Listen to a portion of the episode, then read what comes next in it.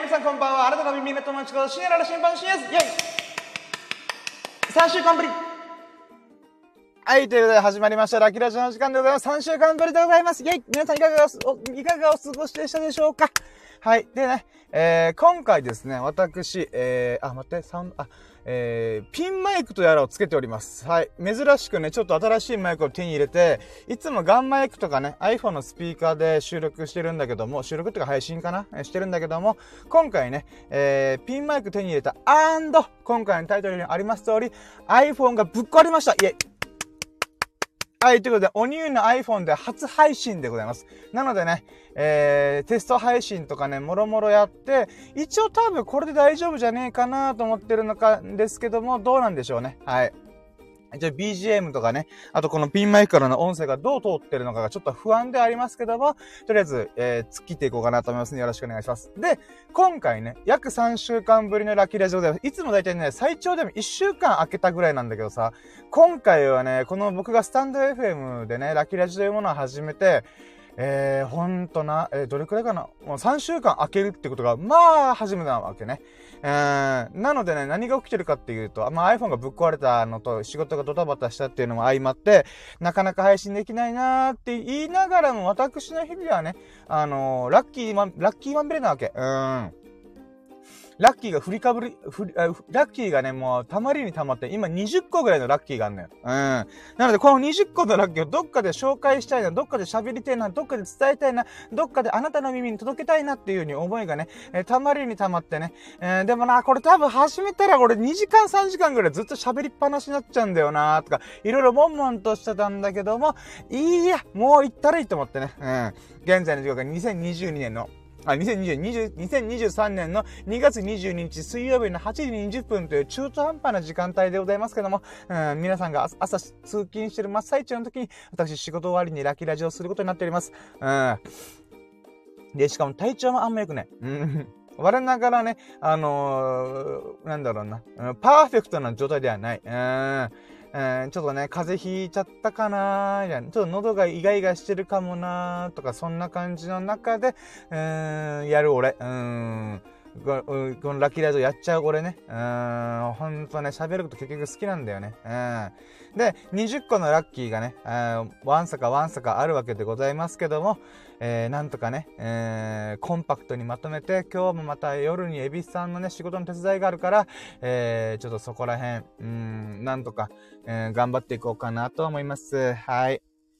えい、では行きましょうかね。やろうども、準備はいいかようそろ深夜の新版プレゼンささやかな日々のラッキー語るラジオ略してラッキーラジオびっこー iPhone14 Pro あなたの科目にあや決めて、えー、なラジオズキュンだけバキュン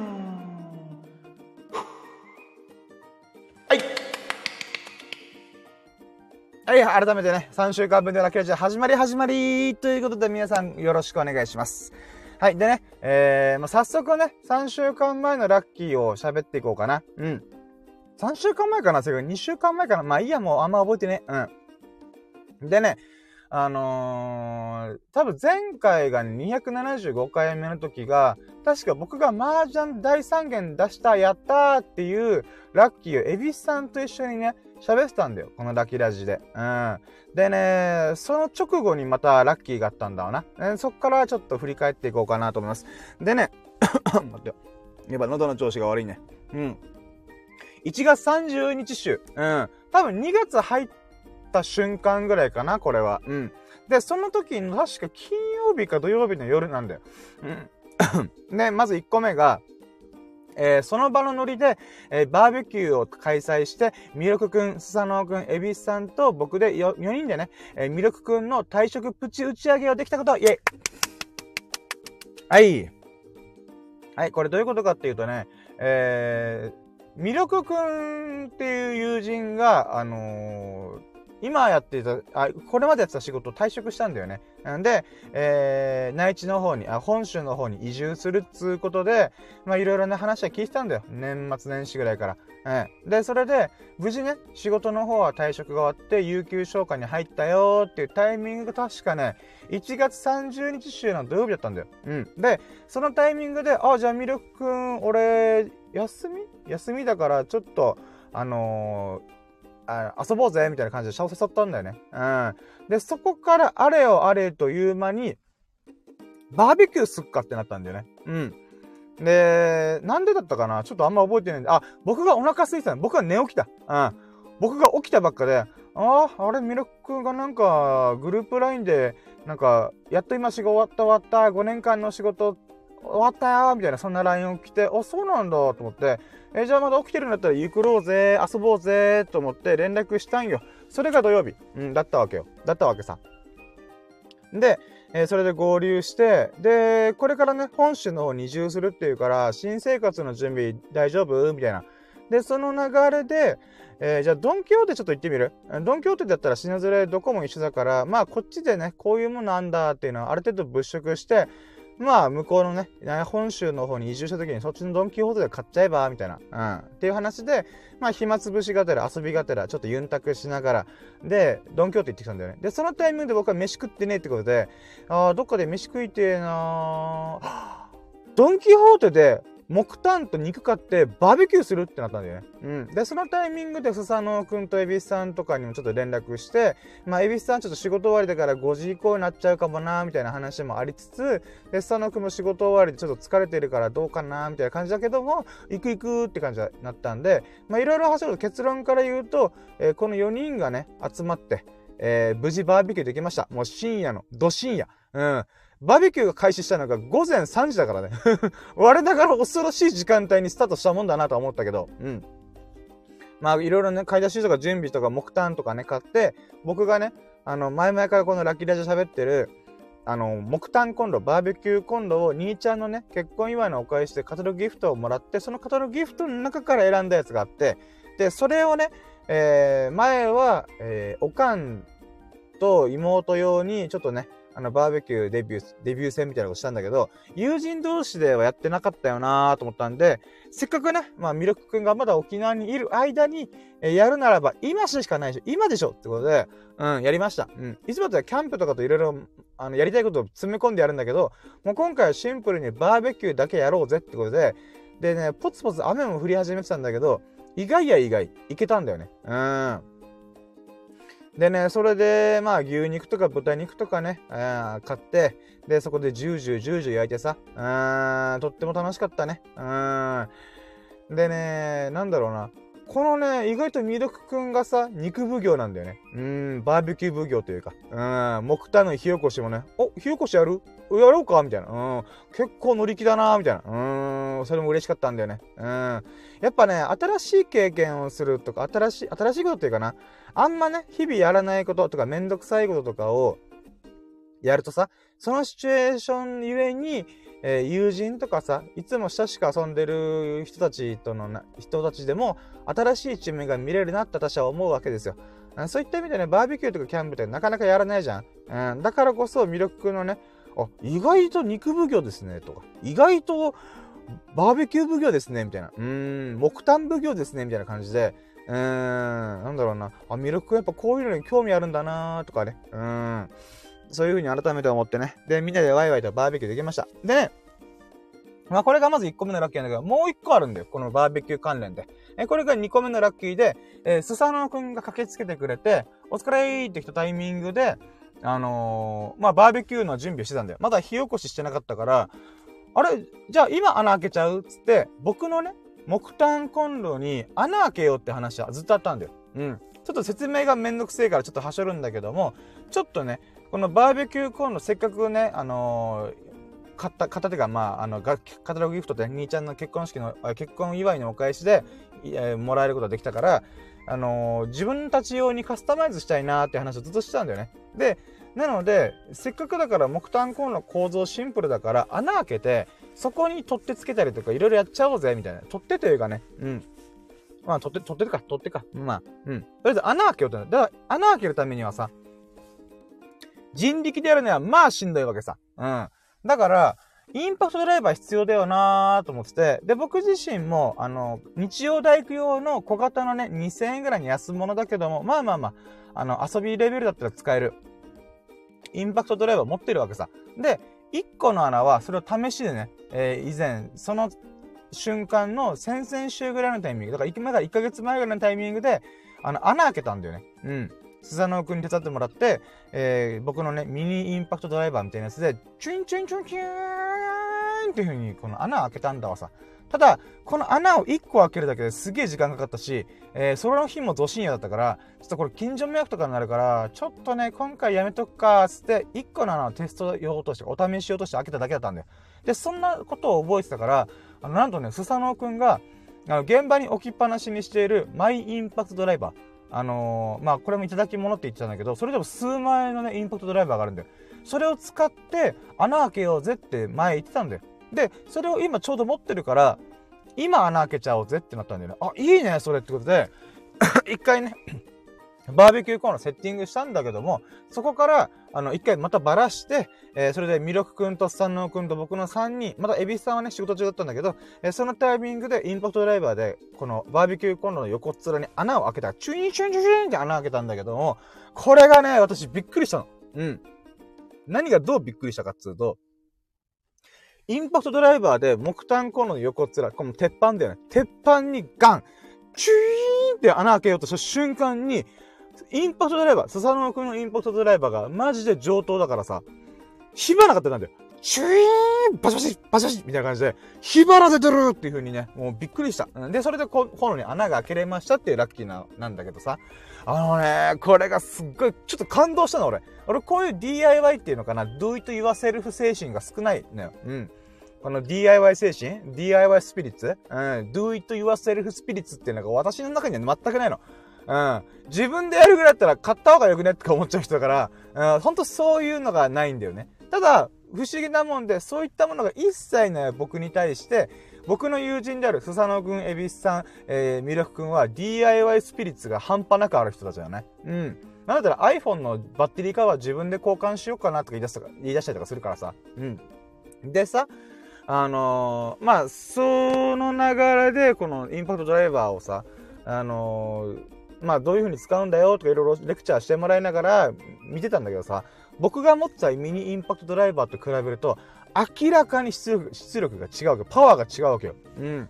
だからその回転力っていうのかな、パワーが全然違うからこそ、火花がすぐ出たし、かつ、すぐ穴が開いた。俺びっくりした。俺のインパクトドライバーで穴開けるのすげえ大変だったのに、み、あ、スサノオ君のインパクトドライバーだったらね、5秒で穴が開いた。びっくりした。チュインチュインチュインチュイン、ブドン。えー、もう穴開いたのみたいな。うん。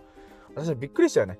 で、しかもさ、この穴の直径もでかかったんだよね。うーん。だからそういった意味でもね、あ、やっぱちゃんとしたインパクトドライブで全然違うんだなっていうのにちょっと感動したわけよ。うーん。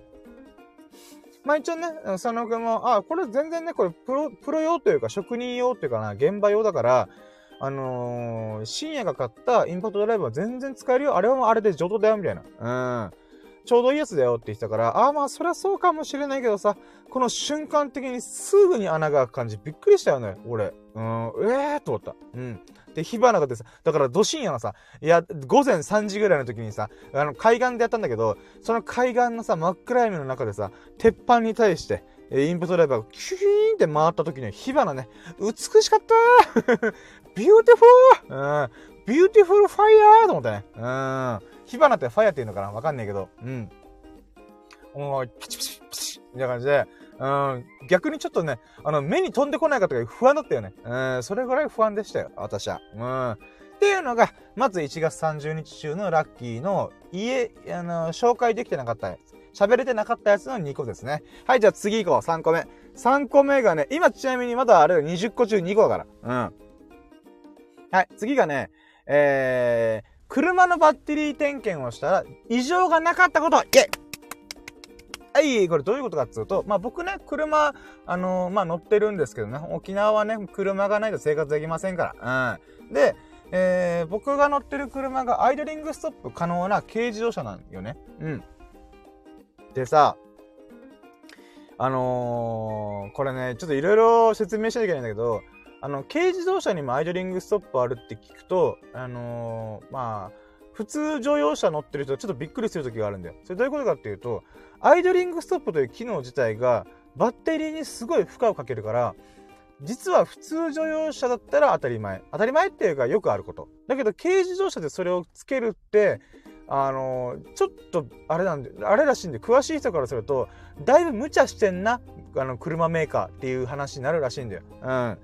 で、えー、だからね、普通乗用車だとガソリンの排気量とかパワーがあるから、あとバッテリーのね、その、入れる容量がでかかったりするのかな？ちょっとよくわかんないけど、そういったもろもろの都合で、乗用車のエンジンだったら別にアイドリングストップしていいんだけど、軽自動車の軽いやつだと、パワーが弱いその供給される電力が少ないから、バッテリーがすぐやられるっていう話があるんだよね。うん。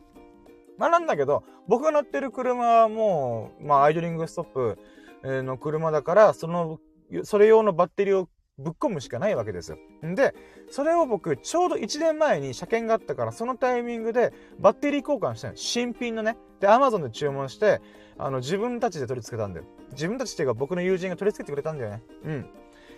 でさ、まだ買ったばっかりのもう新品バッテリーを使ってまだ1年しか経ってないに関わらず、なんとバッテリーが上がったんよ。正確には、アイドリングストップができなくなったんだよね。エンジンは普通にかかるし、あの、車に詳しい人からすると、まあ別にね、エンジンがかかるから問題ないじゃない。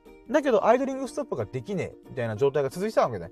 で、大体ね、バッテリーがやられるのって寒い時なんだよね。この気温の寒暖差が激しいと、バッテリーがね、すぐダメになるらしくて、あの、一応、なんかね、うん、あんまり影響はないよっていう話らしいんだけど、この寒さがね。だってこれ、僕沖縄に住んでバッテリー飛んでるって意味わかんないじゃん。うん。僕が乗ってる車さ、別に本州でも普通に売られてるもんだし、まだバッテリーもね、パナソニックのカオスって使ってるから、上等なもののはずなんだよ。だ、だからさ、沖縄の寒さごときで、バッテリー上がってんじゃねえって話なんだよ。うん。んで、このね、バッテリーが上がっ上がってるっていうか、まあまあまあ、もう言いやすいから上がってるって言うんだけど、あの、上がってるタイミングが毎回寒い日なんだよね。うん。でも沖縄の寒い日なんて本州に比べたらまだ暖かいはずなんだよ。なのに、えー、バッテリー上がった、うわー、みたいなことをやってるってことは、あの、本州でこの車乗って乗乗ってたら、もっとやべえんじゃね？ってかね、なんかいろいろ不安に思いながらも、え、これどうしよう、え、新品バッテリーなのにもうやれてんの？ダメだったの？え、また買わんといけんの？バッテリー言うて高いぞみたいな。うん。そんな不安が私の心の中に渦巻いてたわけさ。うん。渦巻きまくってたわけでございますよ。うん。ただね、あのー、じゃあ、どうしよっかな、これ、えー、バッテリーの充電っていうのができんのかな？とか、いろいろちょっと考えてたんだよね。で、僕夜勤の仕事してるから、まあ、にしてもね、車の修理工場を持っていくにもちょっとタイミングがなかなか合わないんだよなとかいろいろ悶々と考えてる中で、ガソリンスタンドをたまたま見つけたんだよね。この運転中にね、夜。で、そこにバッテリー点検無料とか書かれてたから、え、何それと思って。うん。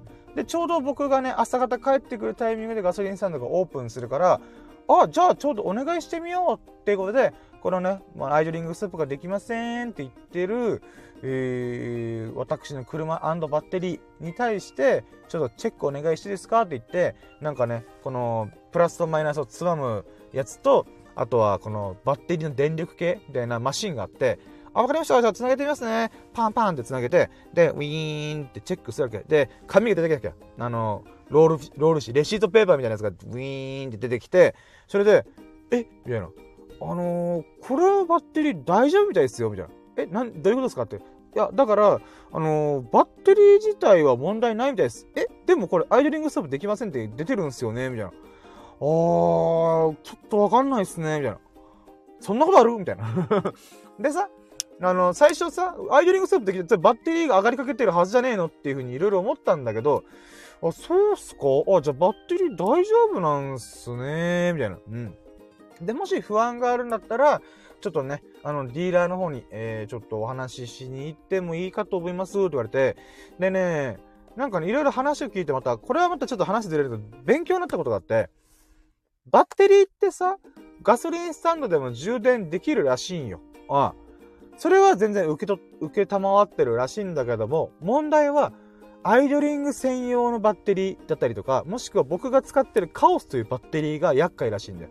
どういうことかっていうと、バッテリーが液状のものは、なんかね、急速充電できるらしいんだよ。だから、バあのガソリンスタンドでも、まあ30分とか1時間でそれなりにバッテリー充電できます、みたいな感じらしいんだけど、カオスのバッテリーっていうのが液体じゃなくて、固形物らしいんだよ。リチウムイオン電池っていうのかな。うん。なんかね、ちょっと僕もちょっと詳しくはちょっとわかんなかったんだけど、固形電池らしいんだよね。で、その固形電池って、急速充電できないらしいんだよ。なんで？と思ったけど、うん。Why? なぜ？と思ったけど、どうやら、このカオスとか、えー、まあ、ちょっと高めな、上等なバッテリーって、すごい丈夫だし、持ちもいいんだけど、一回バッテリーがなくなりました。中の電力がすっからかんですってなったら、それを充電するためには、めっちゃね、あのー、運転するか、もしくは、めっちゃ時間かけて、低電力で充電するかの2択しかないんだって。だから結局時間かかるんだよ。うん。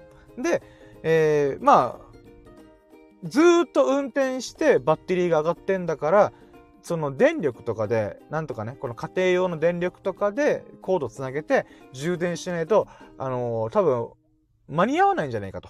僕のね、車の運転の仕方だと、ちょっとね、充電しきれてないっていう可能性があるので、ならば、と思ったんだけど、うん。ならばガソリンスタンドで充電できるかなと思ったらできなくて、で、これはもしやるとしたらば、まあその後ググって調べたんだけど、マジで5、6時間とか10時間かかるらしいんよ。え、1日中つなげっぱ？みたいな。うん。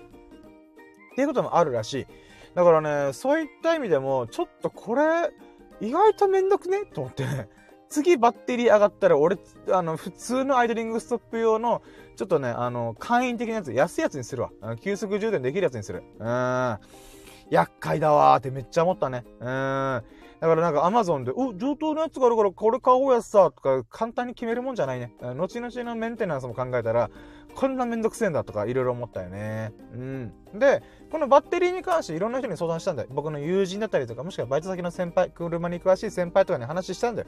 そしたら、実はこれバッテリーだけの問題じゃなくて、アイドリングストップ用のバッテリーっていうのが、あの、この僕が乗ってる車の助手席の下の方にあるんだよ。で、それがやられてるかもねって言って、それ僕が乗ってる車、てか僕がまずね、持ち主のくせ車詳しくねえんだけど、エンジンを点火するためのバッテリー、とか、まあ、クーラーとかね、あの、であのライトとかの電力を使うバッテリーと、もう一個アイドリングストップの補助用としてのバッテリーがあるらしくて、そいつがやられると、メインのバッテリーをめちゃくちゃ使うから、バッテリーが上がりやすいっていうことらしいんだよね。だからもし、あのー、バッテリーでまだ不安があるんだったら、ディーラーに持ってって、アイドリングストップ用のバッテリーの方をチェックしてみるのもいいかもねっていう話だったんで。はい、なるほど、勉強になります、ありがとうございますって感じなんだけど、で、それともう一個あったのが、あ、違う、ま、あ、あ、待って、今話も飛んだわ。あ、違う、もう一個っていうか、その先輩からそう言われました。うん。で、あとダイナモか。ダイナモがやられてんじゃねえかって話があったんだけど、それもね、一応大丈夫っぽかったから、マジでなぜこのバッテリー不足が起きてるのか、結局闇の中なんだよね。って言ってるさなかにさ、俺びっくりしたんだけど、そのバスガソリンスタンド出るじゃん。で、ちょっと、あ、コンビニでなんか買い物しようと思ってコンビニ寄るじゃん。寄って一回エンジン切るじゃん。で、もう一回エンジンかけたら治ってた。俺びっくりした。えと思った。うん。え、さっきまで、バリバリアイドリングストップできませんっていうオレンジのランプがピコンピコンピコンってなったくせに、え、え、え、と思って、このタイミングでバッテリー復活復活しちゃうんと思って。うん。で、そっからね、3週間経ってんだけど、ないんだよね、またアイドリングストップの点滅が。うーん、不思議なもんで。なのでね、まあ、仕事柄ね、僕、50キロぐらいの距離走る、走らせる時があるから、それゆえにバッテリーの充電がね、急速にできたのかなとかいろいろ、ちょっとよくわかんないけど、できました。うん。よくわかんないけど、できました。うん。なのでね、そういった意味で、もろもろね、この、このちっちゃいラッキーなんだけど、バッテリーがやられたことによって、初めてガソリンスタンドでバッテリー点検をして、かついろんな先輩とか友人に話を聞いて、えー、バッテリーってどういうもんなんだよとか、うん、まあメンテナンスのこと考えたらちょっとめんどくせえな、カオスとかね。うん。あと、そうだ。ディーラーにさ、このアイドリングストップ用のバッテリー、補助用のバッテリーを、えー、見せて問題があったならば、え、5年間だったかな、10年間までは無料保証で交換してくれるって話もあるらしくて、まあ、ちょっとこれはディーラーにもう一回確認してもらった方がいいけど、そういう話もネット上で書かれてたよって言われたからさ、え、そうなんすかと思ってめっちゃ勉強になった。うん。ほんとね、あのー、ありがたいね。うん、私、車のこと全くわからないので、車に詳しい方々とね、つながりが、縁がつながったことによって、あのー、自分じゃ見聞きできない知らないことをね、あのー、いろいろ教えてもらうことができました。本当ありがとうございますって感じかな。うん、そういったことを実感したラッキーでございました。はい、これが3個目。はい、まだあと17個ぐらいあるよ。はい。はい。はい、次。えー、次がですね、えー、4個目。オンライン麻雀を配信中に、えー、中連ポートを天杯まで持ってきたこと、イェイはい、ということで、麻雀の話でございます。で、これはね、あの、僕がちょこちょこ YouTube の方で、あの、ゲーム実況、ゲーム配信してるんでごわす。うん。で、今のところまだバリエーションが少なくて、フォートナイトと麻雀しかしてないんだけども、あの、まあ、オンライン麻雀で MJ という、あの、えー、ゲームメーカーのセガさん、セガ。セガが作ってる MJ っていう麻雀アプリがあるんだよね。ユーザー数なら1400万人ぐらい。うん。いる、まあ、麻雀、うん、アプリをしながら配信したわけ。で、その時に、まあ、とりあえず、なんだろうな、あの、楽しく麻雀打ちま、打ってまーすみたいな感じで配信だったんだけども、その時にさ、あの、まあ、清一って言って、このマンズという、マンズ、ソーズ、ピンズっていうように麻雀の種類があるんだけど、で、その中で1から9までのバリエーションがあるんだよね。イーマン、9万とか、うん、イーピン、9ピン、9層、E 層とかね、うん、そのソーズ、ピンズ、マンズ、あるんだけど、このね、えー、マンズ、一つの種類の灰を固めることを鎮一って言うんだよ。うん。きあの清い、清らかな一色って書いて、鎮一って言うんだけど、あのー、まあ、マンズだけで、この、組み合わせることをそう言うんだけどさ、えー、その、それの発展した究極系が修練ポートなんだよ。うん。あの、9のハスに宝の塔って書くんだよ。うん。で、これがさ、麻雀の役満の中でもキングオブ役満。うん。役満の中のキングオブキング。うん。王の中の王なんだよ。これが出たら、えー、死んじゃうんじゃねえ、その人。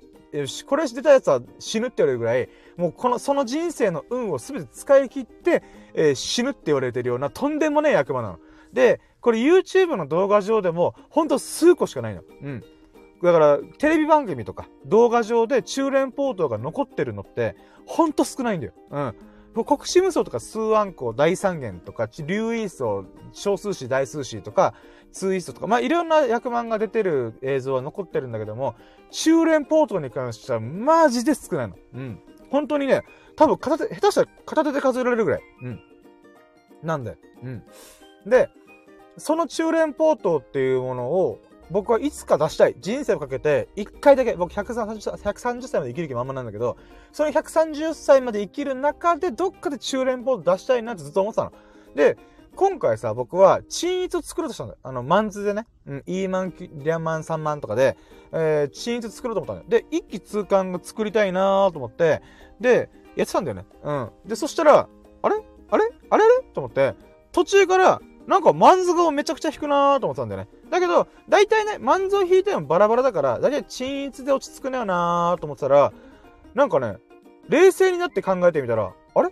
これ中連ポートの流れになってない？って俺びっくりしたんだよね。うん。で、途中から、あれ？これ中連ポートなってない？あえ、待って、冷静に考え、あ、違うよな、気のせいで。あ、中連ポートだみたいな。うん。中連ポートの流れなってると思って。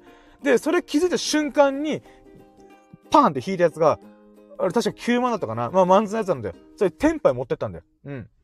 テンパイっていうのは、まあ、この、麻雀の組み合わせで、あと1個、あのー、揃ったら、役が完成っていう状態なんだけど、それをテンパイまで持ってきたんだよね。俺びっくりして、ええーと思って。で、結局ね、あの、他の人に上がられちゃったから終わったんだけども、しかもその人が僕が欲しかったやつを持ってたから、絶対捨てるわけがない灰なんだよ。だから、ああ、これは完成しなかったなみたいな。まあ、役満、え、たとえ中連ポートのテンパイというでも上がらなければただのにテンパイっていう言葉があるんだけど、えー、ほんとその通りで、結局中連ポートテンパイまで行ったといえど、えー、上がらなきゃ意味ないんだよね。うん。まあ、ただね、まあ、僕はこれまでこの2年間ぐらい麻雀しこたま打ってきたけど、その流れでもさ、中連ポートの可能性があったのたった1回だけで、それもまだリャンシャン点ぐらいだ。あと2個の牌が違ったりとかなんだよ。だからテンパイまで持っていけなかったなんだよ。なんだけど、今回、テンパイまで持ってったんだよ。俺、びっくりしてさ、うっそーと思って、この、こんだけ麻雀打ってきた俺が中連ポートをお目にかかるかもしれないっていう、いや、あと一歩まで来たのが、もう嬉しくてしょうがなかった。うーん。これね、麻雀やってる人は中連ポートを出すってことが、いかにやばいことか。うん。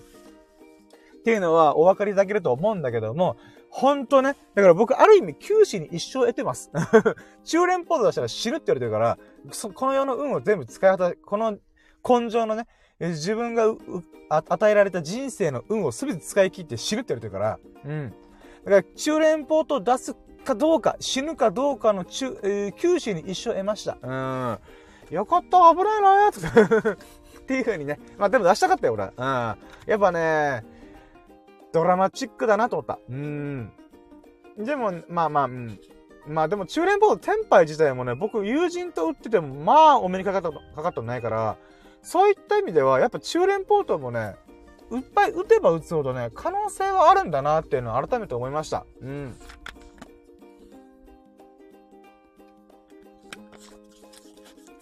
まあ、なのでね、これがね、すごい嬉しかったんだよね。うーん。っていうラッキーでございますね。まあこれもね、YouTube のライブ配信のどっかに多分埋もれてる、埋もれてるって、まあ埋もれておりますので、もし興味がある人はね、えー、見てくれればなーとか思ったり、なんとかでしちゃったり。はい、はい、じゃあ次行きま次のラッキーが、ああ、そこですね。はい、えー、5年連れ添った iPhone X が突然壊れて、えー、おかんの昔の iPhone を代理機として使わせてくれたと、イェイ !iPhone X ぶっ壊れうーん。iPhone X がね、急にぶっ壊れました。うん。あ、もう忘れもしない。あの、お風呂入って、で、お風呂から上がって YouTube でなんか音楽流しとこうと思って、YouTube 流してたんだよ。そしたら急に、音が途切れたんだよね。あれ？俺 YouTube 再生したはずなのになんか止まってないと思って、あれなんか、アプリがね、急にクラッシュして一回終わったのかなと思って、パッて画面見たら真っ暗なんだよね。あ、電源も消えてるっぽいなと思って、まあ画面タップしても電源つかなくて、あ、画面がつかなくて、あ、え、電源ごと切れるって俺初めてだなーと思って、ポチって電源ボタン押して、はい、じゃあ、もう一回再起動と思って、じーっと眺めてたらさ、アップルのロゴマーク、あの、リンゴのマークあるじゃん。あれがニョンって出てきて、ああ、再起動するよね。うーん、と思ったら、1分、3分、5分、経っても再起動しないわけよ。え？何これ？と思って。うん。で、えー、アップのリンゴマークが点滅するだけで画面が疲れるんだよ。で、点滅して真っ暗になって、またしばらくしたら点滅して真っ暗になって、みたいなこと繰り返して、やばいこれ iPhone 壊れたかもと思ってね。まあもちろんね、スマートフォン自体の寿命がさ、言うて2、3年って言われてる中で私5年使ってたわけよ。5年前の iPhone X 使ってたわけ。まあ私だからこだわりがあってさ、僕が初めて iPhone 使ったのが5なんだよ。iPhone5。で、買い替えたのが iPhone X なんだよね。だから5の倍数っていうか僕が好きだからさ、5、10、15、25、20、25みたいな。うん。5の倍数がさ、好きなわけさ。うん、キリがいいから。うん。だから、次買い替えるなら俺 iPhone 15にしようと思って。だから iPhone X もうちょい頑張ってと思ったんだけど、まさかのね、あの、突然のギブアップ。びっくりした。え、ギブアップするここでと思った。うん。や、やめてーと思って。うん。で、しょうがねえんで、iPhone どうしよっかなーと思ってたんだよね。うん。で、まあ、緊急事態やん。うん。で、緊急事態なんで、とりあえず、つなぎの iPhone 買うか ?iPhone SE2 とか、その、ゲオとかさ、その、リサイクルショップとかで売られてる iPhone の、なんていうのかな、型落ち品というかな、廉価版とかを、えー、手に入れて、それでなんとかしのごうかなとかね、ちょっといろいろ一瞬考えたんだよ。うん。で、それでちょっとゲオ行って、だいいくらぐらいが相場なのかなとかいろいろ見てたわけよ。うん。なんだけどさ、えー、ちょっといろいろあって、ゲオ3店舗回、巡って、あ、ここで買おうと思って、あと乗り換えしたりとか、僕 Y モバイル使って UQ モバイルとかに乗り換えしたタイミングで、あの、割引が効いて、あの、機種代が2万円ぐらい、あの、割引になりますよとかいろいろ話があったから、あ、じゃあそれ使うかと思って、うん。で、ゲオ3店舗巡って、あ、じゃあここのゲオでこれを買おうと思って、えー、行ったんだよね。うん。で、行ったら行ったで、あのー、なんかね、iPhone を買うことはできるんですけども、UQ モバイルに乗り換えることができないんですよって言って、What? と思って。うん。え、同じなんか割引するって書かれてませんでしたっけ？あ、これはですね、あの、担当の者が辞めてしまってですね、えー、この B 店の方に行かれて、えー、B 店の方で、その受付をしてもらうという流れになります。とえと思って、俺 B 店さっき行ってきたんだけどと思って。うん。で、その B 店までの距離がまああるんだわさ。うん。まあ、まあ、近くと近くなんだけど、え、これまた行くの？みたいな。もう俺、誰でさ、もういいやと思って。うん。だからね、本当は iPhone SE とかでもいいのかなと思ってたんだけど、うーん、妹がさ、僕、あの、携帯ショップに勤めてるから、いろいろ話を聞いたわけさ。iPhone 新しいの買えば？って言われて、なんで？って聞いたら、いや、どうせ、あれでしょ？また数年使うでしょ？って、あ、まあ数年使うつもりだよ、みたいな。だったらもう、このさ、新しいの買っちゃった方がいいよ、みたいな。確かになそうだよなって言われた瞬間に私の中でさ、私、動画とかちょっと撮影したりとか、スマホよく使う。ほんとよく使うんだよ。うん。いろんな手続きとか全部スマホで済ましたりとか、動画編集とか画像編集とか、そういったものでちょっとやったりとかするから、あのー、なんだろうな。iPhone SE とかに買い替えるの別に構わないんだけども、せっかくならば上等カメラ使いたいなとずっと思ってたんだよね。しかも僕夜に活動することが多いから、暗い中で撮影することがほんと多いんよ。なので、えー、カメラの画質っていうのがとっても僕にとっては重要なんだよ。あの、まあ、最近さ、スマホ論、スマホの話の中でさ、コモディティ化してるって言われて、均一化してるって言われてさ、あの、どういうことかっていうと、この5年前ぐらいまでは、このスマートフォンの進化ってすごかったんだよ。ギュインギュイン上がってたんだよね。うん。なんだけど、ここ数年って、どの iPhone とかスマートフォン、Android とかし、いえど、大体似たり寄ったりなんだよ。で、そこから似たり寄ったりの機能になった時に何が起きるかっていうと、金額が下がるんだよね。うん。なので、僕の iPhone、あ、まあ、まあ、まあ、なんていうかな。アンドロイドの安いスマートフォンでも十分使える機能はあるんだけども、私の中で iPhone がどうしても欲しかったわけ。ただ、iPhone も最近の iPhone はさ、もうカメラの機能しか上がってねえって揶揄されたりするんだよ。ディスられたりするんだよ。うん。まあ確かにね、一般の多くの人は動画とか撮影あんましないから、うん、ただ単にスマートフォンを使えればいいっていう人にとっては、まあ SE とかさ、安いやつが型落ち品とかでもいいかもしれないけど、私にとってはね、カメラの性能が上がることがいかに大事かって私は思ってるから、うん。そういった意味で、あー、じゃあ、どうしようとか思った中で、あの、iPhone 14をね、注文しようと思ったんだよ。で、そういった中、ただ、でもね、iPhone 注文しても、まあ、2日3日がかかるわけですよ。うん。なので、その間どうしようかなと。仕事もあるし。えー、ってタイミングで、おかんがスマホを借りるって言われて、え、おかんのスマホ使えるの？って言われたら、多分使えるはずって言って iPhone6S なんだよ。ほんとね、も、めっちゃ前のやつなんだよ。なんだけど、SIM カードも普通に差し込めて反応したし、あのー、まあ普通に使えはした。バッテリーの減りは早かったけど、まあ使えはしたから、なんとかそれで2日乗り過ごすぞっていうことで、えー、なんとか2日乗り過ごしました。うん。乗り切りました。なので、これがね、ラッキーでございます。あ、おかんほんと貸してくれありがとう。そして、えー、いろいろサポートしてくれて、妹ありがとうと思ったね。うん、妹がね、iPhone6S だったら iPhone X に差し込んでた SIM カード使えるはずよ、みたいな。うん、そういったこともいろいろ教えてくれたんで、なんとかかんとかね、うん、使いました。うん。はい、ということで、これが、えー、ラッキーですね。もうほんとやばかった。iPhone 10突然ぶっ壊れたからマジビビったよ。で、次のラッキーがさ、これは僕の中で iPhone がぶっ壊れる、スマートフォンがぶっ壊れる、予備のマシンもほぼないっていうタイミングで、えー、改めて思ったのが、現代社会で電話番号というのがいかに大切なものなのかっていうのを、もう実感した、痛感した。うん。痛みを伴って、えー、学んだ。うん。どういうことかっていうとさ、あの、まあ、iPhone、おかんの iPhone を使って、あの、いろいろセッティングしてたんだよね。うん。なんだけどさ、結局、電話番号が必要なんだよね。うん。だから、あ SIM カードを差し込む前に、このなんていうかな、いろんな手続きをさ、あの iPad とかいろんなものでやろうと思ったんだけど、あのね、電話番号がないと二段階認証ができねえって言ってんだよ。どれもこれもよ。うん。俺はメールアドレスとかパスワードちゃんとメモしてるんだよ。うん、もう、さ、些細なサイトのアカウント情報ですら俺ちゃんとメモするようにしてんだよ。うん。そんな俺、なんだけど、あの、やっぱ、情報漏洩とかの観点で、二段階認証、電話番号に向けて SMS、メッセージアプリで、あの、あの、暗暗証番号をお送りしますみたいなサービスがいろんなところでも普及してるわけよ。その時何が起きるかっていうと、電話がぶっ壊れた人からすると、えーみたいな感じなんだよ。うん。マジでさ、電話番号って超大事なナンバーなんよ。マイナンバーなんか日じゃねえぐらい超大事。うん。マイナンバーなんかほぼ使わねえよ。うん。マイナンバーよりもはるかに重要なのが電話番号なわけよ。私のね、えー、0から始まるこの何桁の番号だ？えー、8、11桁か。11桁のこの番号が、えー、恐ろしいぐらい重要な時代なんだよね、今。うん。だからね、こう、なんだろう。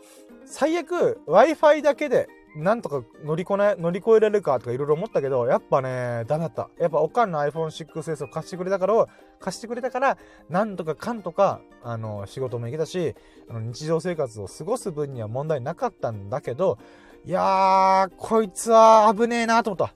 電話番号、マジ大事。うん。っていうだけのラッキーなんだけど、学びなんだけどさ、いや、ほんとねだからさ、もうみんな気をつけてスマートフォンぶっ壊れたら終わりだから。うん。あの、代わりの機種がある人は問題ないかもしれない。例えば、おかんみたいにさ、昔の機種を残してるよという人はまだいいかもしれないけど、昔の機種って言っても SIM カードが対応してなかったパターンとかもあるし、えー、それも壊れるかな、その iPhone 自体も壊れるかなとも全然あるから、あのね、えー、できればやっぱ2、3年ごとに買い替えて、かつリサイクルに出さない。あの、下取りしますっていうサービスあるじゃん ?iPhone とか、もしくはゲオとかで、あのーあの、中古でさ、売買するとかあるじゃん？なんだけどさ、これね、あのー、せめて1台は、ちょっとね、予備、予備機として持ってた方が絶対いいなと思った。うん。売ってる場合じゃねえと思った。下取り出してる場合じゃねえと思った。うん。本当にね、iPhone を紛失したり、もしくは盗難されたり、もしくは今回みたいに故障したりとか、したタイミングの時ってね、マジで冷や汗もんだよ。うん。いやー、危なかった、ほんと。うん、だから今回のね、この、吸ったもんだ、本当にやばかった。うん。で、じゃあ続いてのラッキーいこう。続いてのラッキーが、えー、突然の、えー、iPhone X とのお別れで、えー、お別れだったんで、えー、動画編集、動画撮影を楽しむために iPhone 14 Pro を、えー、ローンで購入することを決めました。イェイはい。ということで、これどういうことかっつうと、まずね、iPhone 14、最低価格いくらかっつうと15万ぐらい。うん。確かそうだったはず。で、それに Apple Care って言って保証ね。うん。えー、iPhone が壊れました、なくしました、えー、え？うん。とかのやつを、だいたい3万円ぐらい。えー、で、まあ分割払いとかできるんだけど、っていうのも込み込みで考えると18万とかいくんだよね。で、今回僕が買った iPhone 14 Pro っていうのは、ちょい高めな方なんで、今回新しい最新機モデルの中でも。で、えー、iPhone 14 Pro っていうのがとっても大事で、カメラが3眼なんだよね。うん。iPhone 14っていう何もついてないノーマルなものだと、えー、カメラが2眼なんだよね。うん。で、えー、iPhone 14 Pro の場合はカメラが広角レンズ、つまり広い画角のものと、ノーマルのものと、あとは望遠レンズがつくんだよね。うん。で、僕は撮影する瞬間が多々あるから、遠いものを撮りたい時もあるんだよ。例えば猫ちゃんがさ、近づいたらどっか行っちゃうから、ズームにしようっていう風に、こうね、あの、アップにしてね、撮影とかもするから、結構大事なんだよなーっていう風に思ったりもしてたわけ。だから、もうどうせ買うんだったら iPhone 14 Pro だなと思ったんだよね。で、そこから、えー、200GB にしますか ?500GB にしますか ?1TB にしますかっていう、まあ、容量のね、えー、サイズの問題があるんだけど、私はね、もともと使ってたの 250GB のものだったから、ああ、ほんとは 1TB ぐらい行きたいんだけどなーと思いつつ、いやもう今回は倍ぐらいにしとこうと思って、倍のね、500GB, 500GB にしました。で、その時点で、えー、金額が、えー、20万。iPhone 14 Pro だけで20万です。うん。でね、iPhone 14 Pro が20万でしょ。で、Apple Care が3万プラスして合計23万でございます。23万やべえべ。うん。たね、iPhone をさ、僕 Apple の公式サイトで通販で買ったんだよ。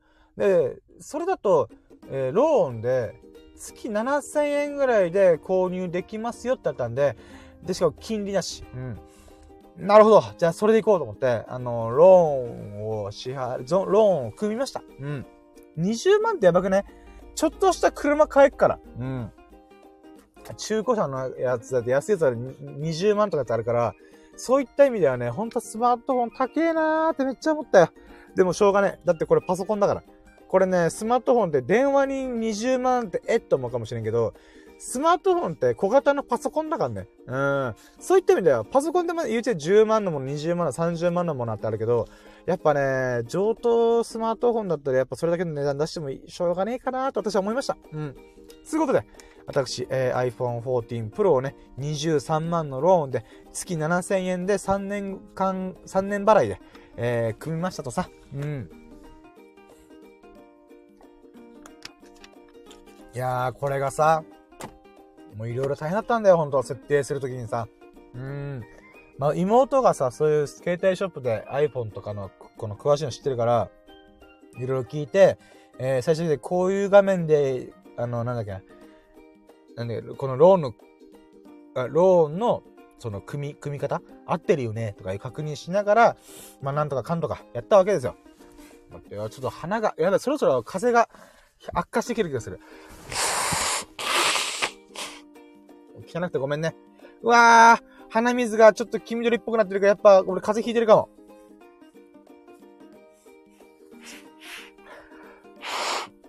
ピンマイクしてるのに鼻かむなやつ話じゃない。うん、まあいいや。はい。やばいな。せっかくね、20個のラッキー一気に喋ろうと思ったけど、やっぱはしょりたくなってるな。いやー、ハードですわ。どうしようか、これ分割しようかな。今日の夜また話そうかな。俺全然終わる気配しねえんだけど。あまあいいや、iPhone 14 Pro ね。えー、ローンで購入することできました。で、金利なしで36ヶ月払い、まあ3年間払いで月7000円。うん、っていうものでね。あのー、まあ購入しましたとさ。で、そこからね、えー、送ってもらうので、つく、僕の沖縄県届くまでに、まあ、2日ぐらいかかるっつって、まあ2日でも早いなと思ったんだけど、私としてはね、もっともっと早くつけようと思ったよね。だってこっちは iPhone ぶっ壊れてんだよ、みたいな。うん。iPhone 乗り換えるとかじゃないんだよ。iPhone がぶっ壊れた結果こうなってんだよ、とかいろいろ思いながら、あなんとかかんとか、あの、おかんの iPhone を借りて、それでなんとかのらりくらり過ごしておりました。ちょっと待って、今、車でさ、配信してるから、ちょっとね、眩しくてサングラスつけるんだけど、サングラスがね、あの、曇りすぎて、ちょっと汚いからちょっと待ってよ。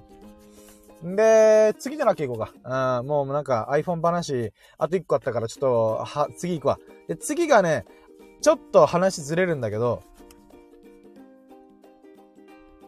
えー、仕事で、僕まあバイト、夜勤のバイトみたいなことしてんだけども、あの、そこで、昇格昇進の話が上がっていました。イェイまあ、嬉しいっちゃ嬉しい。だけど、あの、断るっちゃ断る。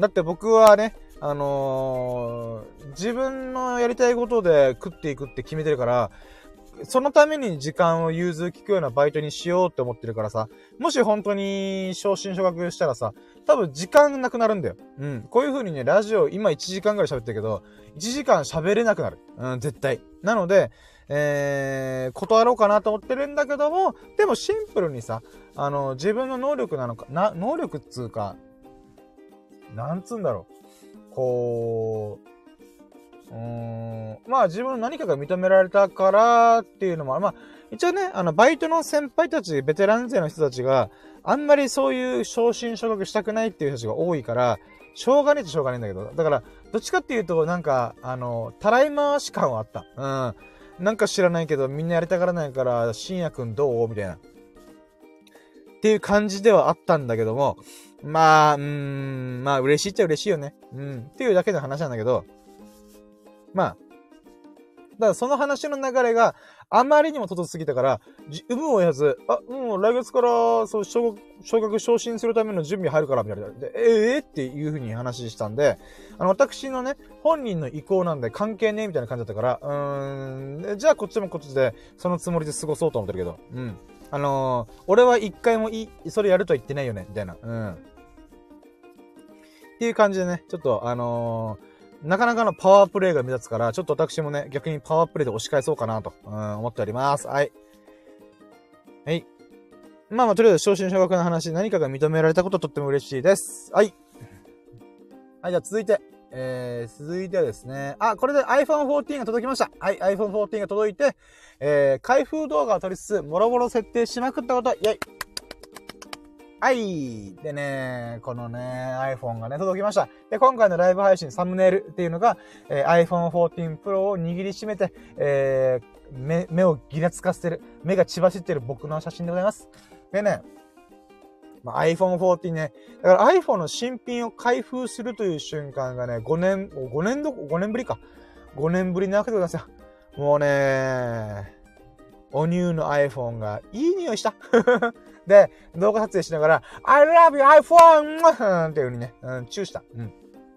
で、そこから設定入るんだけど、一応僕 iCloud っていうものを使ってるから、バックアップが Wi-Fi とかの通信環境下の中で、えー、その復元されるんだけどさ、これの厄介なところがさ、あの iPhone 14、iPhone X がさ、ぶっ壊れたせいで、この引き継ぎがうまくいかなかったんだよ。うん。なので、この引き継ぎがうまくいかないがゆえに、何回か設定やり直した。で、一応無事ね、設定が引き継がれて、iPhone 14 Pro がね、使えるようになったんでごわすけども、まあ、うーん、そうね。まず何が一番びっくりしたかっていうと、スピード全然違った。俺びっくりした。めっちゃ処理速度速いと思った。あの、アプリとかさ、もういろんなアプリ僕開くんだけど、それがね、ニュニュニュニュニュニュルニュルニュルニュルみたいな。うん。もう超スピード速いの。うん。で、えー、カメラ機能をよし試してみようと思って、広角レンズ、えー、1倍レンズ、で3倍レンズみたいな感じで、このね、段階を経てやったものを見たんだけど、このね、広角レンズのね、凄さを半端なく感じた。うん。ま僕は撮影をよくするからさ、この iPhone と撮るやつ、撮る対象物のさ、あの、距離感っていうのは大体分かってんだよ。あ、これだと多分、狭い部屋の一部分しか映らないよなーとかわかるんだよ、なんとなく。なんだけどさ、もうこの広角レンズがすごくて、かなりの近い距離にいるにもかかわらず、広い画面を撮ってくれるんだよ。うん。だから景色とかを映すときすごいびっくりする。え、こんな、ここまで撮れんのみたいな。うん。いや、これまで僕が iPhone X で撮ってたものに比べると、はるかに広い画角で撮れてんだよね。そこにもまたびっくりしたし、かつズームするときも、ギュンってこうアップにしたときも、あ、結構綺麗に撮れてんなと思って。うん。で、さらに一番の特性である、夜ね、うん、このカメラのセンセセンサーがアップしたから、この夜もね、綺麗に撮れるんだよね。うん。暗いところでも、ちょっとした光で、光をこう取り込んで、明るく映してくれるんだよね。うん。だから、夜だとさ、黒いところが逆に白っぽくなったりとか、なんかね、ぼわっとしてぐちゃぐちゃってなったりするんだけど、その感じもね、なる、だいぶ軽減されてた。まあそれは5年前の iPhone と比べたら、それはそうだろうって話なんだけど、それぐらい変わったんだなーっていうのにちょっと感動したね。だから処理速度とカメラの性能、本当にバカ上がりしてた。うわーおと思った。うん。まあそのかな iPhone 開封して設定、設定してる時にさ、うん、感動したところそこら辺かな、やっぱ。で、今ちょこちょこ使いながら、あのー、あ、こういうところも違うんだなーっていうのにちょっと感動してるのが、マグセーフっていうのがあって、マグセーフって何かって磁石。うん。磁石で充電できるんだよ。正確には、あの、ワイヤレス充電あるじゃん。それに磁石がついたやつが iPhone 12から実装されてるらしいんだよ。で、この実装されてるものを使って、えー、この充電器、えー、充電しながら、この iPhone の背面、背中の部分にパチンってついてるみたいな。だからケーブル刺さなくていいみたいな。っていうことができるんだよね。ただ僕はあんまりそういうの使わないから、どうしたもんかなやろうかなやってみたいなと思った中で、まあ、iPhone が届いて、まあ、ケースを購入したんだわさ。うん。で、ケースを購入したんだけど、なんかね、動画撮影したりとかするから、僕スマホリング付きの iPhone ケースを前回も使って、今回もそれで買ったんだけど、このね、スマホホルダーガシャンって挟むやつあるじゃん。その挟むやつに邪魔すんだよね。だから、あ、これ使えねえなーと思って、いろいろどうしたもんかなーと思ってた矢先に、なんと、マグセーフ式のスマホリングがあるっていうのが分かって、あ、これめっちゃいいじゃんと思って、だから取り外していけるんだよ。カメカメラとして使うときに、スマホホルダーグイーンパチンって挟むときに、邪魔になるときは、そのマグセーフリングを外せばいいし、で、それを外して充電してもいいし、みたいな、あ、これ結構融通効くかもっていう風に思ったから、それ注文したわけよ。うん。で、それがね、また上等だったんだよね。うーん。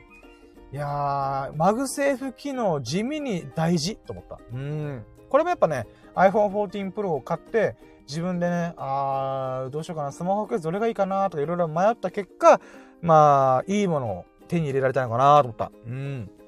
じゃあ iPhone カバーの話で言うならばさ、100均で一旦とりあえず、あのー、なんていうかな。その場しのぎ用のやつ買ったんだよね。iPhone 40 Pro の。で、それがさ、なんかカバーがすげえ分厚いんだよね。何これ？なんか2ミリぐらいあるんだけどと思ってるんだけど、ま2、3ミリかなあるなーと思ってた中で、ちゃんとしたカバー買ったわけよ。で、それ見たらさ、1ミリしかない。この2ミリか1ミリのさ、めっちゃでけえんよ。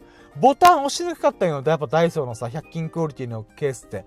うわー、ボタン押しづれえなーと思ったんだけど、ちゃんとした iPhone ケースってちゃんとボタンが押しやすいように設定されたりしてて、わーこれすげえなと思って。うん、やっぱこの微妙な違いこそが、あの、操作性とかね、日常使いする上で、とっても重要なことだなとか改めて思わされました。うん。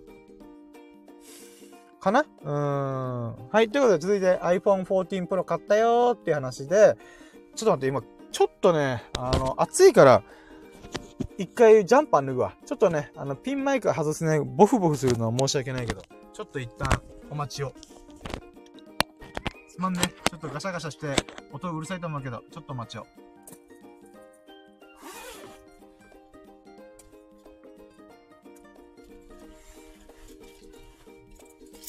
あっちいなもう、沖縄今半袖で一瞬過ごしても大丈夫なぐらい暑い。もしくは俺が風邪ひいてるのかなうん。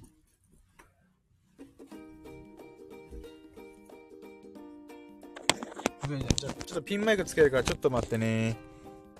なんかピンマイクつけるとなんか芸能人っぽいね。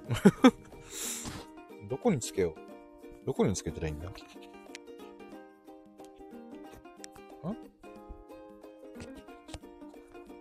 合ってる？ちょっと待って。ごめん、ガシャガシャしてごめん。えい。こうか。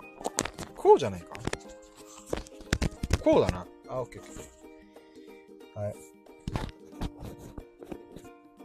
どうかな？取れてるかな？まあ、取れると信じる。はい。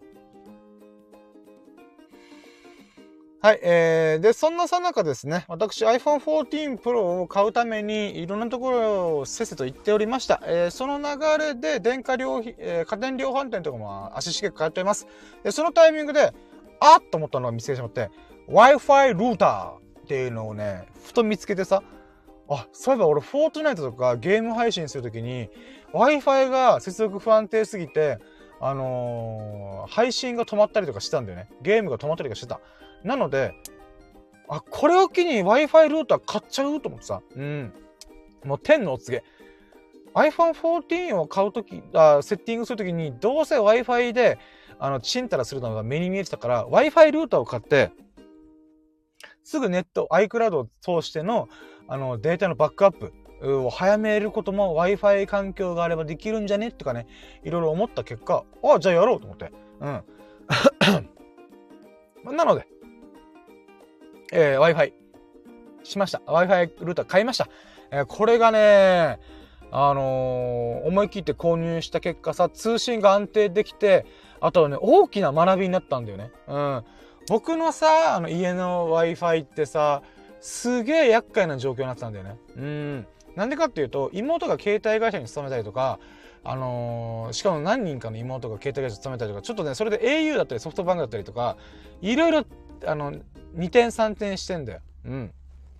なので、あの、今どれ、どのキャリアを使ってんのかもよくふわっとしてるし、誰がセッティングしたのかも分かってねえんだよ。うん。で、au っていうことが発覚した、au の、au 光っていうのが発覚したから、あ、じゃあこれをどうすりゃいいんだとかいろいろ調べてて、でね、もともとのさ、あのー、なんていうかな、Wi-Fi をやる上にあたっての、この、キット、道具みたいのは、あの、au からのレンタルと。うん。で、このレンタルをどうしよっかなみたいな。うん。ってなったんだよね。うん。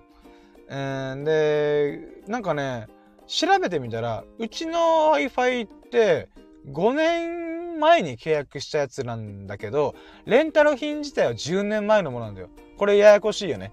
au が提供してるものが、僕らが契約したタイミングが5年前。なんだけど、この機械自体がさ、古いやつで5年前のやつなんだよね。あ、5そこから5年前。だから2012年ぐらい、えー、の時の Wi-Fi ルーターなんだよね。うん。で、だそれだったら交換できるよっていう話があって、あ、できるんだ交換と思って、au のさ、あの Wi-Fi 関係のフリーダイヤルに電話したんだよ。そしたら、いや、できませんみたいな感じで、めっちゃ固くなに断られて、なんで？っていうふうにちょっと思ったんだけど、で、むしろその話誰から聞きました？みたいな。え、俺聞いちゃいけない話を聞いてんのかなとか思って、一瞬思った、思うぐらい、なんかすごい剣幕で、なんか根掘り葉掘り聞いてくるんよ。フリーダイヤルのな、あの、コールセンターの人がさ、え、え、そんなダメなことなのみたいな。で、不安になるぐらい聞かれてて、で、まあ、後でね、この、まあ、今回の au 光ちょっと交換はできませんみたいな感じで、片くな断られたから、あ、そうなんですね。で、いろいろ調べてみた結果、どうやら au 側が、その、Wi-Fi ルーターとか、まあ、レンタル、ルーターっていうか、レンタルするための、その、大元の機械っていうものが、あの、無料で交換する期間もあったらしいんだけど、この半導体不足だったりとか、世の中の状況に合わせて、ちょっと有料にしちゃったんだよね。だから、えー、かつては無料だったんだけど、今有料。さらに言うならば、もっと契約の、なんていうか、この通信プランっていうのを跳ね上げないと交換しませんっていう風になってるらしいんだよね。あ、だからかと思って、だからかたくなにできませんできませんみたいな感じで、かたくなに断られるし、誰からその話を聞きました？みたいな感じで、なんか犯人探し始まった？みたいな。うん。まあ、っていうのがね、あったので、そういった意味でも、やっぱね、うーん、まあ、これはじゃあ大元の機械を変えることはできねえんだなと思ったんだよ。だったらルーター買い替えるかっていうふうに思ったんだよね。うん。でさ、あのー、このルーターっていうのが、あの、まあ、Wi-Fi ルーター業界の中で、めちゃくちゃ世界的に有名なのが、なんか、なんだっけ、P リンクだったかなちょっと待ってよ。なんとかリンクなんだけど、なんだったっけなぁちょっと待ってよ。なんだっけな忘れちゃった。名前忘れちゃったな。えー、あ、TP リンクだ。TP リンクっていう Wi-Fi ルーターが安売りされてて、あのね、なんか Wi-Fi6 っていう風に新しい企画？なんか 4G 回線、5G 回線みたいな感じで Wi-Fi にも世代があって、今の Wi-Fi は Wi-Fi6 らしいんだよ。で、10年前のやつが Wi-Fi5 とかもっと前、昔のやつだったりするらしいんだけど、で、この Wi-Fi6 に対応しているものなんだけども、えー、ちょっと型落ち品になってしまったので、えー、3000円ぐらい値引きしてますみたいな。え、めっちゃ安いと思って。うん。だから本来だと1万円超えるぐらいのクオリティのやつが7000円で購入できますって言われて、あ、そうなんだと思って、これ買い時じゃねと思って、しかも在庫限り。えー、あと2、3台しかないですとか書かれてて、で、だったらもう買っちゃうかと思って、勢いでその場で買いました。うん。でね、これをつなげてみて、まあいろいろなセッティング大変だったんだけど、まあまあ、大昔に比べたら楽になってるっぽいんだけど、それでも僕はね、Wi-Fi 関係に関しては本当分かってないことが多いから、うーんと思ってたんだけど、意外や意外、えー、いけました。うん、やっぱある程度簡単になってんだなーと思って感動したんだけど、でそこで接続して、えー、なんつうの？うん、いろいろやってみた結果、びっくりしたのが、僕はね、この au が提供してレンタルしてる大元のやつから、こう、ルーターを引っ張って、そいつが電波を飛ばしてるって勝手に思ったんだよ。なんだけど、だから電波飛ばすやつを変えりゃいいんだと思ったんだけど、どうやらその大元のやつも電波を飛ばしてるらしい。うん。なので、今、うちの Wi-Fi、なんと二重構造になってます。うん。で、大元の au のやつから出されてる電波もありつつの、え僕の TP リンクっていう Wi-Fi ルーターを通した電波もありますと。で、この電波が二重になってると、もなんかこの電波干渉を起こしてしまうらしいんで、僕の買った TP リンクの、えー、Wi-Fi の方をブリッジモードって言って、アクセスポイントモードって言って、うん、au のその Wi-Fi の経由をするみたいな。うん。ちょっと僕も詳しいことよくわかんないんだけど、なんかそういう方法があるらしいってことで、その方法にしました。うん。まあ、なのでね、一応結果で言うならばめっちゃ安定した。あと広くな、広くなった。うん。いつもね、僕、布団で寝るんだけど、布団で寝るときに寝転がってるときには、なんか Wi-Fi のさ、この3本扇マークあるじゃん？それが1にしかないとか。1だったらもう 4G の方が早くね？みたいな。うん、っていう風にいろいろ不安があったんだけども、えー、なんと、無事、どこでも3本立ってます。うん、扇が、綺麗な扇が iPhone の隅っこでキラリと光っております。うん。まあ、なのでね、やっぱそういうの大事だなと思ったよね。うん。だからもう Wi-Fi がね、どこでも使えるから、まあ結果で言うならば、あのー、この後、その後もさ、ゲーム実況とゲーム配信とかいろいろやって、あの、無事ね、あの、できました、いろいろ。うん。一回も Wi-Fi が落ちることなく、通信が落ちることなく、えー、楽しくね、配信することができました。本当よかったなと思ってます。うん。買ってよかった。うん。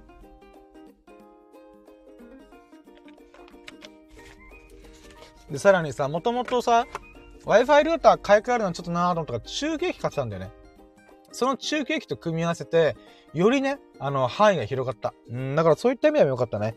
で、ただね、釈然としねえのは、あのね、なんかね、ゲーム、ゲームでフォートナイトが一番通信が激しいから、で、それで見てたんだけどさ、パソコン版のフォートナイトだとめっちゃ安定してんだけど、スイッチ版のフォートナイトだと電波が遅れてんだよね。うん。それが謎なんだけど、ちょっとよくわかんないんだよな。うん。まあ、それもまた、おいおいちょっと調べながら、えー、やっていこうと思います。うん。まあ、とりあえず Wi-Fi ルーターを買い替えたことによって、私の家のね、ネット環境、うもう良くなりました。うん。まあ、これ以上良くしようとするならば、ほんとね、3万円のなんか Wi-Fi ルーターを買わないといけないとか、そういう世界になっちゃうんでね。うん。それはちょっとシャバいなっていうふうにちょっと思ってるから、まあまあまあ、ちょっと様子を見ながらこの Wi-Fi ルーターね。うん。まあ、買い替えていくタイミングがあれば、まあでも言って数年ぐらいはこれを使っていこうかなと思ってます。はい。はい、っていうのが、まあ、ラッキーでございますね。はい。で、続いて、今やっと10個喋って、あと11個あるべ。あと10個か、あと10個あるべ。わお。はい、続いて、えー、続いてがですね、えー、あ、そうだね。はい、じゃ続いてが、えー、ミルク君の転職祝いとして、名前入りのボールペン、アマゾンギフト券1万円分、ホールケーキ、えー、メッセージカードを準備しました。イェイはい、さっきもちょっと話しましたがさっきでもだいぶ1時間前に喋ったことなんですけど、ミルクくんと友人がね、あの、本州の方に移住して新しい仕事に転職するっていうことなので、えー、それゆえにね、送別会、仲のいい友達同士で、よく集まる友達同士でやろうっていうことになったんだよね。で、名前入りのボールペンとか、アマゾンギフト券、ホールケーキ、メッセージカードを準備しました。いやー、これね、みんなでお金出しちゃって、一人3000円ぐらいでもいいかなみたいな言ったら、あ、まあいいよ、みたいな。みんなに協力してもらって、で、合計1万2000円分のプレゼント用意しようってことで、まあ、名前入りのボールペンを、まあ、1000円のやつがあったから、1000円で上等のやつがあったから、それにして、Amazon ギフト券1万円分ぶっ込んで、で、あと、ホールケーキで、ホールケーキが入れと価格で2000円ぐらいでした。まあまあ、それはいいんだけど、うん。で、その他メッセージカードを準備しました。あこれはもう当日ね、みんなに、えー、書いてもらう用のやつを一つ100均で用意したりとかね、えー、そういうことしながらも、えー、送別会の準備をね、うん、やりました。いや、我ながらね、頑張りましたよ。はい。えー、このね、沖縄のライカムっていうね、イオンモールがあるんですけども、えー、そのイオンモールに、えー、名前入りのボールペンを用意してくれるところがあるって分かってるんで、分かってたんで、えー、そこに行ってね、えー、1時間ぐらいかけてね、ちょっと作ってもらったりとか、名前入れてもらったりとか、そういうことをしながら、えー、ミルク君が喜んでくれるかなとか、うん、そういったことをね、ちょっといろいろ、もんもん、もんもんとか、うん、ワクワクしながら、考えながら準備しました。で、アマゾンギフト券もね、うん、なんか、あまあ、コンビニとかにも置かれてますし、まあ、東急ハンズとかにいろんなところ置かれてるんですけども、まあ、その中でね、こう、面白いのがさ、アマゾンの段ボール型のギフトボックスみたいなのがあって、で、それがちょうどね、アマゾンギフト券もほんとプリペイドカードみたいなやつがあって、それがちょうどハマるやつっていうのがあるんだよね。うん。それを、えー、購入して、で、それが購入金額に応じて、えー、ギフ、ギフトの金額が決まりますみたいな。あ、じゃあ、それ1万円ぶっ込みますみたいな感じで、えー、購入しました。あとはね、ホールケーキも地元のケーキ屋さんのね、美味しいと言われてるケーキを買ったり、で、あそれにね、あのー、そのミルク君が勤めた年数分のろうそくを用意してもらって、うん。で、メッセージカードも100均で買ってね、えー、本当我ながらね、もう、いろいろなところを奔走しました。うん、で、その後にもね、その1週間後、2週間、1週、1週間、あとその10日後に、えー、ミルク送別会があるっていうことで、まあ、ねまあ今はね、それが終わった後、今喋ってるから、改めて思うと、やってよかったなぁと、ほんと思うよね。うん。ちょっと待って、俺、あー、ちょっと待っとけよ。これ、やっぱね、今鼻の調子がすげえ悪いんだよな。なので、ちょっとここで一回止めようかな。うん。あと、今日の夜またエビさんとのね、あの、仕事の先生があるので、ちょっとその時に一気に喋ろうかなと改めて思うので、めっちゃくちゃ中途半端なんだけど、ここで一回終わろうやつさ。いやー、体調があんま良くねえな。うん。とりあえず今回喋ったことの iPhone 14 Pro を買ったよって話。うん。まあそれは無事喋れたんで、まあまあいいかな。うん。はあ、やっぱなんか体調おかしい気がするなまあこんだけ喋れたんだから大丈夫だろうと思いたいけど、意外や意外、今飴玉食って喉飴食ってっからね。うん。このピンマイクでこのカラカラ音も出るのかな？この飴玉が歯に当たって、カランコロンってなってる音も入ってんのかね？わかんねえね。これ後で聞いてみますわ。はい、ということで、えー、今1時間10分喋りましたけども、私の体調がね、ちょっとあんまりよろしくないということで、えー、中途半端でございますが、ラッキー10個ぐらいでちょっと一回止めます。うん。で、明日、明後日にかけてまた分割して紹介していきたいと思いますんで、えー、もしね、俺、深夜のラッキーがまた聞けるって思ってくれたそこのあなた、ありがとう はい。そんなあなたを喜ばせるための10個のラッキーがまだ明日、明後日以降にやります。うん。僕の体調が良ければね、うん。僕の体調に問題なければやりますので、ぜひお楽しみにしてもらえたら幸いでございます。はい。はい、ということで、えー、今回276回目 iPhone X がぶっ壊れた、えー、ぶっ壊れたので iPhone 14 Pro を購入したラッキーを語るラジオとしてお送りしました。えー、ほんと3週間ぶりのラッキーラジオね、えー、しかも体調もあんま良くないっていうことで、なかなか、えー、尻滅裂いつも以上に滑舌も悪いわ。えー、くちゃくちゃくちゃくちゃなんか食べてるわ。あえー、ろれつまま回ってない感じもしますけども、それでもね、また音声配信、えー、サンデー FM でラジオね、えー、こう、わらわらと、私自身が喋れる喋ると、えー、ザ・自己満足ラジオをね、改めて再開していきたいと思いますんで、よろしくお願いします。えー、ここまで聞いてくれたそこのあなた、たまたま聞いてくれたそこのあなた、本当に本当にありがとう。そんなあなたが、ほがらかな日々と、幸よき日々を過ごすことを心の底から祈っております。Thank you for listening. Have a nice day! いやはい、ということで、ありがとうございましたありがとうございましたうん。ここまで聞いてくれて本当に嬉しいです。えー、iPhone 14 Pro で初配信でございましたね。アンド、ピンマイクでの初配信でございます。一体どういう感じになってるのか、音が取れてるのか、えー、音が割れてないのか、BGM との兼ね合いどうなってるのか、ちょっと不安だらけでございますが、えー、一旦これにて、えー、配信終了しようと思います。本当に本当にありがとうございました。皆さんも素晴らしい日々、Have a nice day! ということで、素晴らしい日々をお過ごしお過ごしくださいませ。Have a nice day!